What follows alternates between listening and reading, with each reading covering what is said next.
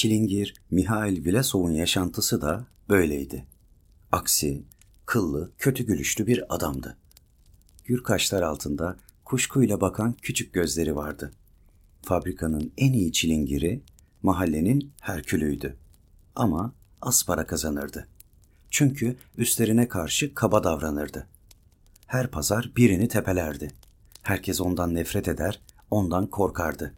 Onu da pataklamayı denemişler ama başaramamışlardı. Viyasov kendisine saldırılacağım görünce bir taş, bir tahta, bir demir parçası yakalar, bacaklarını açıp sağlam durur, sessiz sedasız düşmanını beklerdi.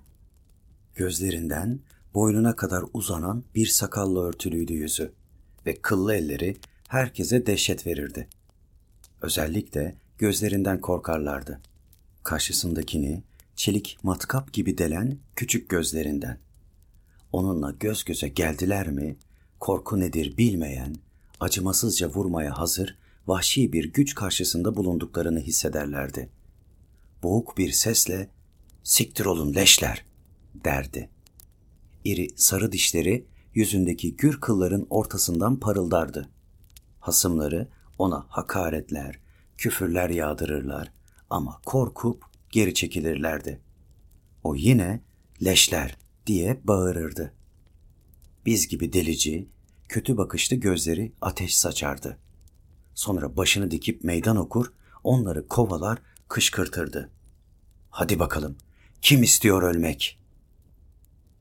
Kimse istemezdi ölmek. Az konuşurdu. En çok leş sözcüğünü kullanırdı. Fabrikanın ustabaşısına da leş derdi, polise de.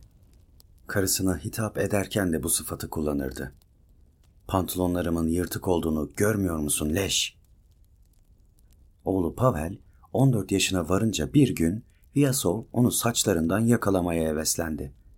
Gel gelelim Pavel ağır bir çekiç kaptı ve kısaca bana dokunma dedi.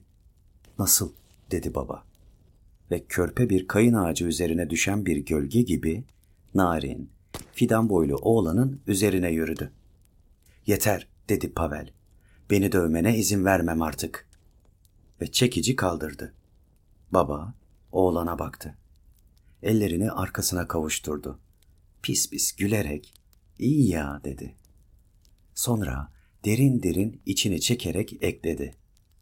Leş oğlu leş. Az sonra karısına şöyle dedi. Artık benden para isteme. Geçimini Pavel sağlayacak. Kadın cesaret aldı. Yani bütün paranı içkiye mi vereceksin sen? Bu senin üzerine vazife değil.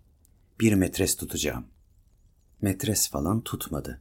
Ama o günden sonra öldüğü güne kadar yani aşağı yukarı iki yıl ne oğlunun yüzüne baktı ne de ona bir söz söyledi.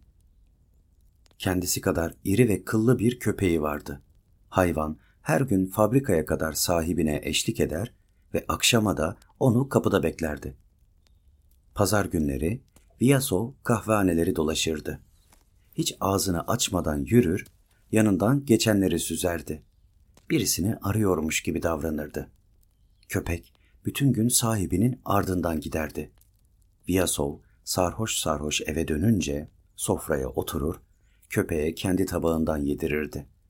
Onu asla ne döver ne de hırpalardı. Ama okşamazdı da.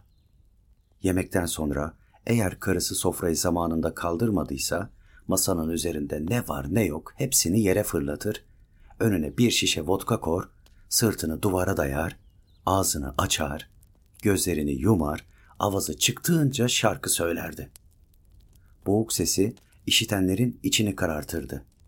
Şarkının hüzünlü ve kaba sözleri bıyıkları arasından anlaşılmaz biçimde ve tek düze çıkar, kıllara takılan ekmek kırıntıları yere dökülürdü. Çilingir, kocaman parmaklarıyla sakalını tarayarak şarkı söylerdi. Şarkının ezgisi kışın kurtların ulumasını andırırdı. Şişede vodka kaldığı sürece şarkıyı kesmezdi. Sonra sedirin üzerinde bir yana yıkılır ya da başını masaya koyup fabrika düdüğü çalıncaya dek sızar kalırdı. Köpek yanı başında yatardı. Fıtıktan öldü. Tam beş gün yatağında debelenip durdu. Yüzü mosmor kesilmişti. Gözleri kapalıydı. Dişlerini gıcırdatıyordu arada sırada. Bana fare zehri ver, zehir diyordu. Doktor lapa verdi. Ama mutlaka ameliyat etmek gerektiğini, hastayı hemen hastaneye kaldırmalarını söyledi. Viyasov dişleri arasından homurdandı. Canın cehenneme. Yalnız başıma da ölebilirim ben. Doktor gidince karısı iki gözü iki çeşme ameliyata razı olması için zorladı onu. Viyasov yumruğuyla kadına gözdağı vererek eğer iyileşirsem çok çekersin elimden dedi. Bir sabah işbaşı düdüğü çalarken öldü. Tabutun içinde ağzı açık yatıyordu. Fakat kaşları çatık, suratı öfkeliydi. Karısı, oğlu, köpeği, fabrikadan kapı dışarı edilmiş ayyaş hırsız Danilo ve Sofşikov ile mahallenin birkaç fukarası ölüyü gömdüler. Pavel'in gözünden bir damla yaş akmadı. Cenaze kortejine rastlayanlar duruyor, haş çıkarıyor ve yanındakilere şöyle diyordu. Pelageya onun ölmesine sevinmiştir herhalde. Ve hemen sözlerini düzeltiyorlardı. Ölmesine değil, gebermesine. Tabut çukura indirildikten sonra herkes evine döndü. Ama köpek orada kaldı. Taze atılmış toprağın üzerinde yattı. Havlamaksızın uzun süre mezarı kokladı. Birkaç gün sonra öldürüldü. Kim öldürdü bilinmez.''